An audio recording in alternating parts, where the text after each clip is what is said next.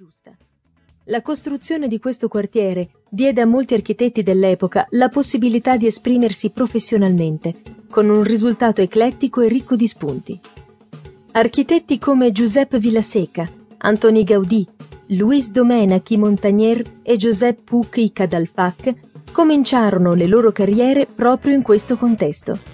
L'esposizione universale del 1888 servì da vetrina alla capitale della Catalogna, benestante e sicura di sé, in cerca di un linguaggio nuovo e originale che la rappresentasse al meglio.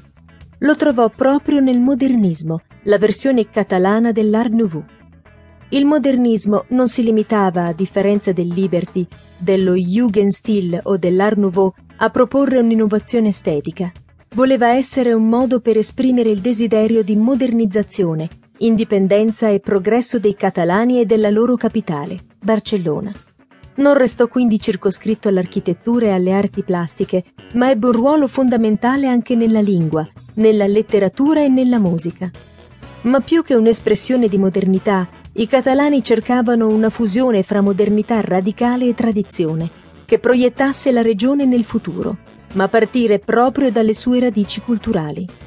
Furono così recuperate antiche tecniche di costruzione, come ad esempio le volte Mao de Pla, volta murata alla catalana, mentre le tecniche artigianali tradizionali tornarono alla ribalta.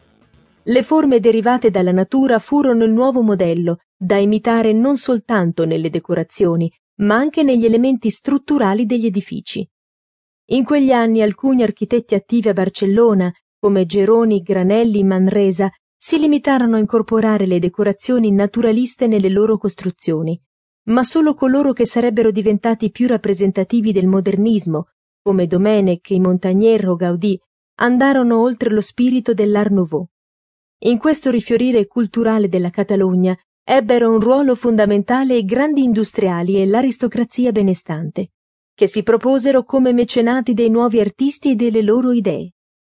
Uno di questi fu Eusebi Guelli Bacigalupi, noto industriale e politico della corrente catalanista, che sarebbe stato determinante per la carriera di Antoni Gaudì. I due si conobbero nel 1878, quando Guel rimase molto colpito dalla decorazione realizzata dal giovane Gaudì per la vetrina della Guanteria Cumeia, presentata all'Esposizione Universale del 1888. Così Gaudì ricevette l'incarico di realizzare i padiglioni della portineria e le scuderie della tenuta Guel, una proprietà di Eusebi Guel in Les Corts, località a ovest di Barcellona. Da questo lavoro, realizzato fra il 1883 e il 1887, nacque un sodalizio professionale e un'amicizia importante fra Gaudì e Eusebi Guel, che si sarebbero dimostrati molto fruttiferi negli anni a venire.